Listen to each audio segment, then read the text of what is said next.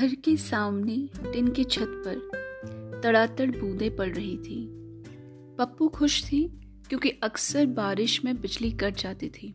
फिर चिमनी वाले लैम्प की मध्यम रोशनी में पापा के साथ अंताक्षरी और समूहगान का दौर चलता था। पप्पू खिड़की पर बैठ बारिश को देखने लगी। उसे बारिश बहुत अच्छी लगती है। तभी माँ ने टोका। पप्पू स्वेटर पहनो, ठंड लग जाएगी।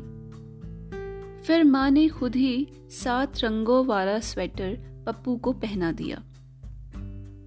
पप्पू का स्वेटर सतरंगी इसलिए है कि उसे पापा, भैया और दीदी के स्वेटर के बचे ऊन से बनाया है। कभी कभी उसे सब चढ़ा भी देते हैं। तुझे ना खेत से उठा के लाए थे।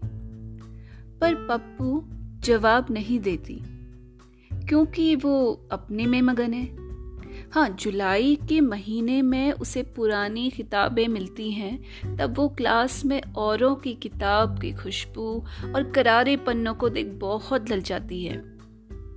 पर अब पप्पू अपनी दीदी की पुरानी किताबों के पन्ने सीधे करती है और पेंसिल के निशान रबर से मिटाती है। उसे फ़र्क पड़ता है कभी कभी कि वो क्यों पुरानी किताबें पढ़े? मतलब छोटा होने के इतने नुकसान क्यों हैं? पर दीदी उसके काम भी तो करती है। उसका पोस्टर भी तो दीदी ने बनाया था। तभी तो पप्पू फ़र्स्ट आई। सोच में डूबी पप्पू बारिश की तड़तड़ाहट में फिर से डूब जाती है।